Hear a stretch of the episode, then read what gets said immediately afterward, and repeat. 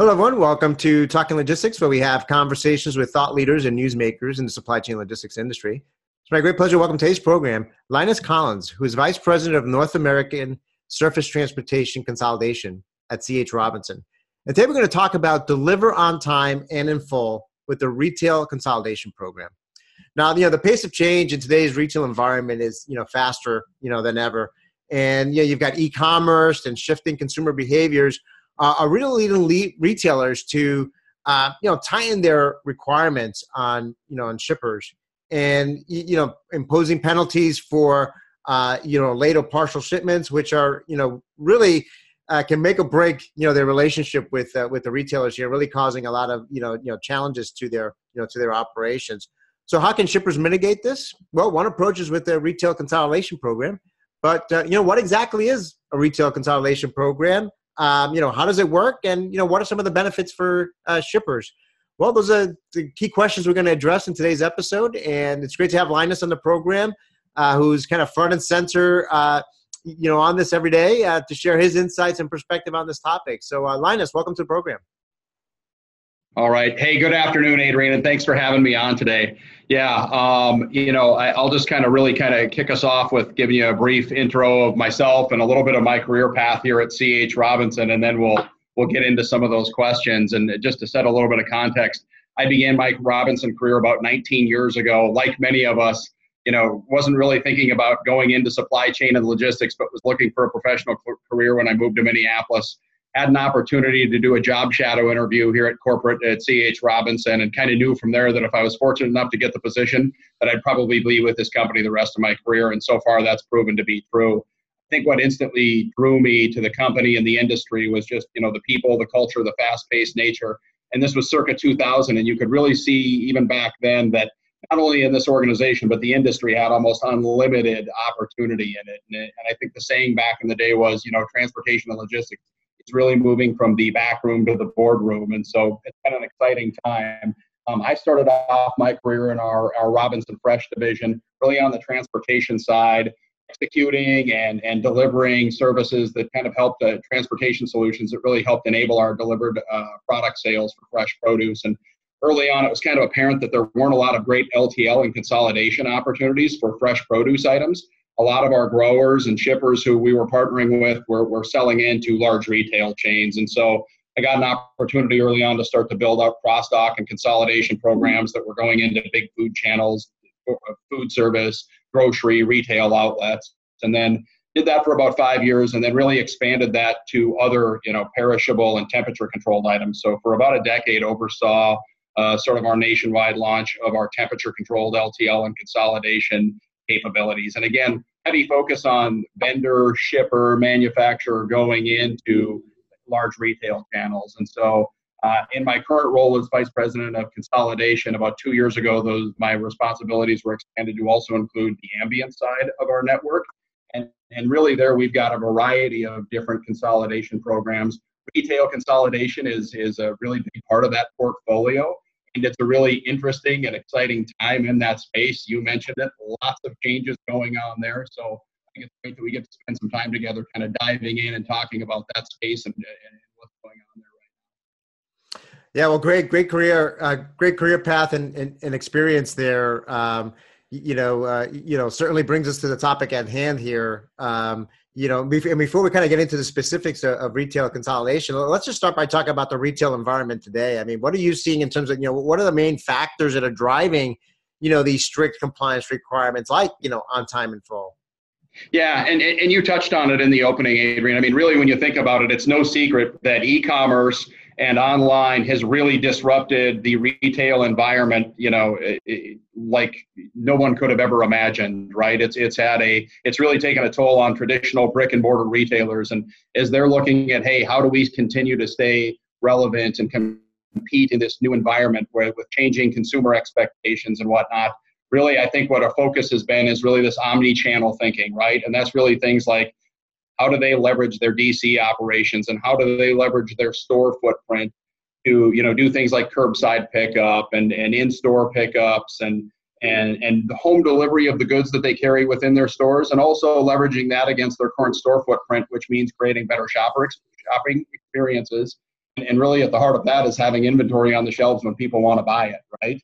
Um, that's key. If you don't have the inventory now, you're going to lose the sale almost instantaneously. And so I think as they begin to really map that out over the last several years, one of the things that becomes apparent is part of all of that, being able to do that is really upstream being able to manage your, your inventory in, in very different ways than you used to manage it, right? So a really extreme focus on sort of hyper speed and accuracy and precision of how that inventory is managed. And so really what that's kind of led them to is hey, smaller order sizes, carrying less inventory but more velocity of it. Um, having shortened delivery windows, and so we can't have these two, three, four day windows to deliver into anymore. I need it when I need it and on that day. And then really, it's become down to you know one hour delivery windows for just about everything. So really, you know, again, I go back to the beginning of my career and think about JIT as almost a new term back then. Everything's really become JIT and everything's become just in time. And so I think as, as they've kind of gone down that path and said, not only do we need to do those things, but we need to do them reliably and we need to do them just about every time. So there's this race to, you know, have those on time deliveries and in full deliveries, you know, 90, 95% of the time, that's what people are trying to achieve right now. And so, you know, I think some of the things that they're trying to get to is customers want what they want, when they want, how they want it. You and I, as a consumer, want that. That's going to now extend to every party in the supply chain. And so, you know, it's it's really on time and in full. That's a term that we're going to hear more and more of. That's also known as OTIF.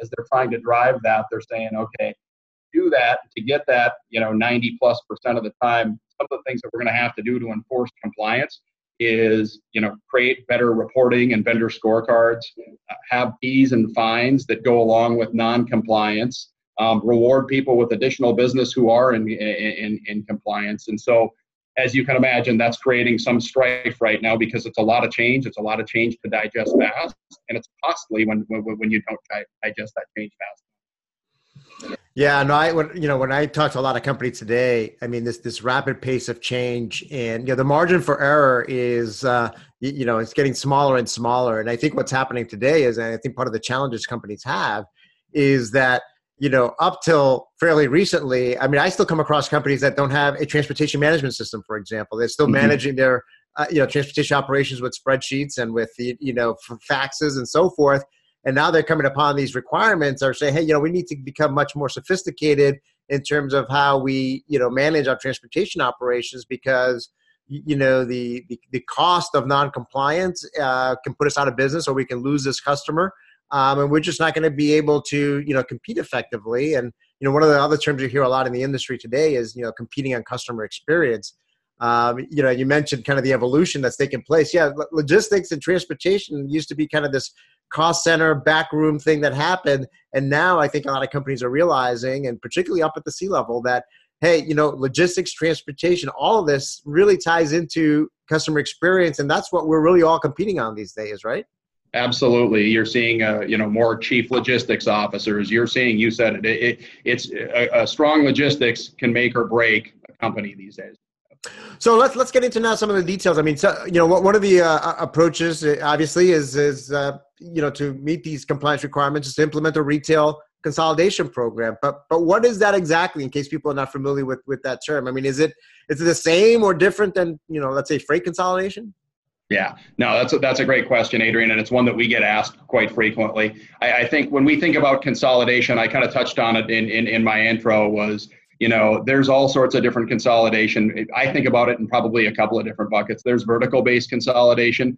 So if you think about like consumer food items temperature controlled produce those type of things there's compatibility issues. So you need to make sure that you're consolidating the right like items and whatnot. Um, automotive uh, consolidation is another one where specialized equipment decking some of those type of things where you're really consolidating a vertical um, market based consolidation, that's more general consolidation. You're really just optimizing freight across a given market, across a wide number of different shippers who are going out to a disparate group of delivery and distribution channels, right? So you may you may have a consolidation program out of the Chicagoland area, and you're delivering out to a whole host of different parties out on the West Coast, for instance. When I think about retail consolidation and really what differentiates that it's really retail consolidation is all about, and it's really being centered around specific requirements of an individual retailer, right? We talked about some of the compliance standards. It's really knowing and understanding what those are and building specific programs around that, and then really optimizing of uh, vendors that are going into those channels, right? You're really trying to get that freight into a consolidation center and then deliver that as one pick, one drops into a specific retail distribution center you know, we just talked about some of the compliance standards, and you know, you think about general consolidation where there may be multiple picks and multiple stops and lots of deliveries and those type of things. With the precision that you need to hit those appointments now, right? Uh, you, you, don't have that luxury of those windows anymore, and so you really need to uh, you, you really need to hit that that precision. And then if you don't, and if you if you don't have enough critical mass in some of those things, what happens then is you have underutilized trailers and and then that creates all sorts of other problems as well. So when I think about retail consol, it's really optimizing those vendors on behalf of a specific a, a, retailer. Yeah, no, I think that that, that makes sense. I mean, maybe to kind of ground a little even even more. I mean, how how, how does the program work? I mean, what what are some of the key you know capabilities or, or, process steps involved? I mean how do you how do you get started in this? I mean what is what's some of the analysis that's required or how do you how do you get all the different parties working together here? Yeah that, that, and that's that's it. That's a key term right? You're really synchronizing across a lot of different parties. You've got cross docks and carriers and inbound carriers and and and what the what the retail expectation is and different shippers who have different shipping patterns and production cycles and all of that. So you're really synchronizing all of those efforts across the whole um, I really think that you know really what you need to do is there's some core competencies that you need to have to be able to leverage that, right? Certainly, I just talked about volume. You know, we've always said you know freight moves freight. That's never more true than in a retail consolidation environment. Critical mass is really uh, critical. Um, talent really it's having subject matter experts at a, at a at a bunch of different levels right? Some of it, as you touched on it having the right you know solutions design and analytics teams who can really kind of chew through that data and design a solution that's right for all parties in there. Um, having account managers who understand both sides of the coin. Um, we've got retail control towers here where we spend a lot of time in that retail environment and spending time at places like RILA and, and, and, and in the industry really understanding what those trends are, understanding compliance because this stuff is ever evolving and changing. And then really being able to take that back to our shipper customers and saying, hey, here's what's going on, taking a very consultative approach, and then with them building out solutions that work with them. Finally, there's really our operational engineers who it's, it's important to have that talent there. Those are the people who are us hustling every day to make things happen, to plan loads, to make sure the appointments are set, to make sure that everything's happening accurately. Um, so really, you know, volume and talent are a couple of core components. The next thing is really technology, right? This is becoming much more complex. And so really within our Navisphere platform, what we built out a number of years ago was Nav orders. And that did a couple things for us. It allowed us at an order level to give end-to-end visibility at an order level to all parties in the supply chain who need it, right? The status updates, to know where trucks are, to know if something's going to be late so we can adjust and fit those plans. And then, you know, it also built some efficiency tools in for our people who are planning loads because I just touched on you have to have a lot of really talented people doing this stuff. We want them spending more time with our customers and our suppliers, um, building out solutions, working on exceptions. And so the better the tools that we put in their hands, the more time they can spend doing that. Uh, we're also rolling out optimization software here this year, and we're starting to, to, to test some of that stuff out that's going to take in things like real time cost of capacity um, weather patterns, just kind of building in a lot of other things that are, you know, more predictive analytics and some of those type of things that will allow us to be far more effective in our optimization processes. So, you know, the technology part is becoming much more important as well. Um, and then capacity, right? You've got to have the right carriers under these loads. And so that's really going from, you know, I talked about some of the general freight consolidation before. Some people like that multi-pick, multi-stop freight for this stuff. It's all precision. It's all about reliability. So you've got to have the right carrier base, you know, and, and so really dedicated and committed relationships. And, and, and then for the carriers themselves, they tend to enjoy this type of freight too. Less stops, um, more predictability, quicker turns. So, you know, kind of everybody wins there. Um, and so, you know, and then I'll just kind of touch on really that that warehouse space is really critical too. We've taken an approach of having a blend of managed facilities that are under you know Robinson's banner, and then working with some of the best in class third party providers. So we've got enough you know flexibility. We're offering the right level of warehouse services. We've got good turn times, all of those type of things. And so I just rattled off a whole bunch of stuff. There's a lot of different things that go into this, a lot of different moving parts. yeah, that, that was going to be my technology capacity.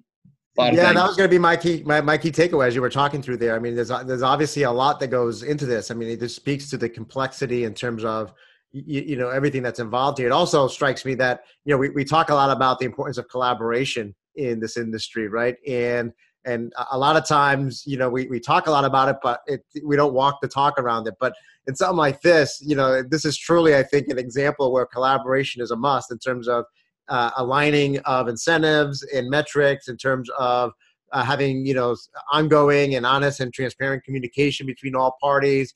Um, you know, this is a moving target too. I mean, I think you, you set something up like this, but the reality is this is a very dynamic env- environment. So it's a it's something that's a living, breathing, you know, type of program. So you continuously have to analyze it and, you know, continue to all the parties to communicate as things change out in the field, whether it's, uh, you know, changing requirements or maybe there's a weather event or whatever the case might be.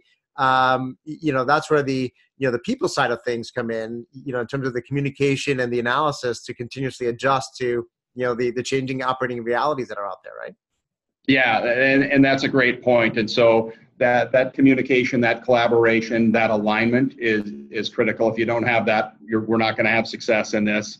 Um, I, I, think a lot about one of the things that we talk a lot about is just kind of rebalancing that network periodically and kind of looking and saying, hey, does the freight flow, does the model, do the plans that we put together this year, are they going to hold and work next year, right? Regulatory things come in, ELDs come in, all of a sudden you get less stops on those trucks. And then there's that balance of saying, hey, are we okay with a little bit of you know less utilization to trade off for fewer stops because the freight becomes more attractive to the marketplace and, and you've got set up for a higher chance of success of, of delivery and those type of things. You know again inventory sizes are kind of all over the place. They're going to rise and fall and as they've been shrinking it's it's really all about you know and then and then with all of the different changing compliance standards understanding all of that stuff and again putting together a plan that works for a period of time is important but it's also just as important to you know reassess that plan on a periodic basis and make tweaks and adjustments where you need. Great, great. So, can can you share with us, you know, some customer examples or, or the types of benefits that you know are achieved through this type of program? Yeah, I, I, think we touched on it for shippers, right? I, first and foremost, it's you know we mitigation of those fees and fines. So if they're in the right retail consolidation program, you know we can help mitigate those fees and fines, and and the right consol program can do that. I think having those higher scorecards and, and achieving a better standing with, with their customers is really important. And this can really lead to becoming a preferred vendor. If you think about it, a lot of vendors are they're going to be in a category with other vendors, right? So it's really a competitive advantage to have high scorecards, be a preferred vendor, have your product on shelves when maybe the next guy doesn't, right? That's a big competitive advantage. And so I think those are some of the things that you know shippers are looking for as a benefit. Um, you know, I think some of the ancillary stuff that we talked about and some of the other benefits are this does tend to be a more precision based, a lot of consistency, a lot of you know consistent rates, those type of things. And so as we it might be a little bit painful to change into some of this stuff, but as you get dialed into having the right, you know, your production schedules aligned with your delivery appointments and those type of things, once you go through the pain of that change, all of a sudden you're enjoying a much more an easier to run supply chain, if you will, right? Things are running a lot smoother. So there's some ancillary benefits there too. But I also think the benefits extend well beyond just even the, the, the shipper, right? We just talked about what it means to the retailer to have the right omni channel. And so I we always think that a good consolidation program can help them achieve that omni channel a lot faster and help them achieve their goals, to drive sales. I talked a little bit about the carrier community too. It's no secret there that, that, that drivers want to be home more often. That, that, that's a grind. That's a tough job. That's a job with high turnover what the carrier community's really told us over the last couple of years and told everybody is they want that consistency. They want freight that gets them home more often. They want freight that you know they can align back calls around and stuff like that. And so when we're able to build out these models, we're able to bring that to the carrier community, and and they reward with you know more consistent static rates, better service, and, and all those type of things. So I think those benefits sort of you know it, it's sort of circular there, and it kind of can benefit all all parties.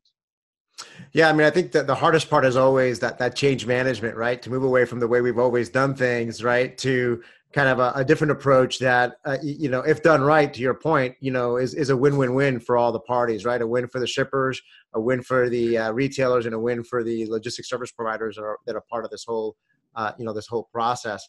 Um, you, you, know, uh, you know, we're running short a little bit short on time here, so I'm just going to go right to my last question. You know, you know, okay. we certainly covered a lot of ground here. Uh, but but as a way to wrap up, I mean, what what question should you know companies ask themselves to to assess if implementing a retail consolidation program you know makes sense for them, and and how do they get started? Sure. Yeah. Eh, you know, first and foremost, do you have LTL or multi-stop quantities that are delivering into retail channels today? Right. That's that's really the first question. The secondly, have you been experiencing fees, fines, non-compliance? You know, scorecards that are probably less than you want them to be. Right.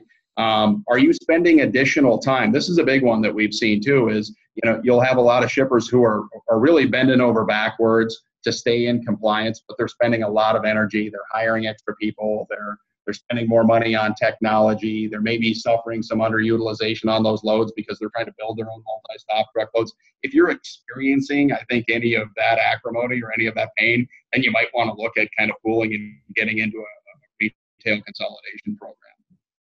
Yeah, I think those are those are some, some uh, you know key questions there to really think about. And I think I think if you answered yes to any of those uh, questions, especially if you answered yes to all of them, um, I think that's a, that's an immediate uh, you know signal that you should take a look at this. Um, well, Linus, you know we, we covered a lot of a lot of ground here. You, you know certainly I think you provided some great insights and some great advice in terms of you know retail consolidation programs and some what it is, how it works, and and then some food for thought for companies to think about this. Uh, you know moving moving forward. So I want to thank you again for your time to, to be with us today. Thank you, Adrian. And if you uh, ever have any questions about any of this, you can go on to chrobinson.com. Uh, we now have a retail consolidation site page. There's page. It's a lot of educational materials out there. You know, pro- probably more about how some of this stuff works. Cover some of the topics that we had today, and and is really there is a source of information for for customers or carriers who might be interested in this. Great, great. And, you know, th- I want to thank those of you that joined us today. And, uh, you know, if you do have any questions for, uh, for Linus, uh, and you're watching this episode on demand, either at the CH Robinson website, while you're checking out some of the other educational material there, or on Talking Logistics, um, you can post a question there. I'm sure he'll be more than happy to respond via that medium. So again, thank you for joining us and look forward to seeing you in a future episode of Talking Logistics. Have a great day. Excellent. Thank you, Adrian.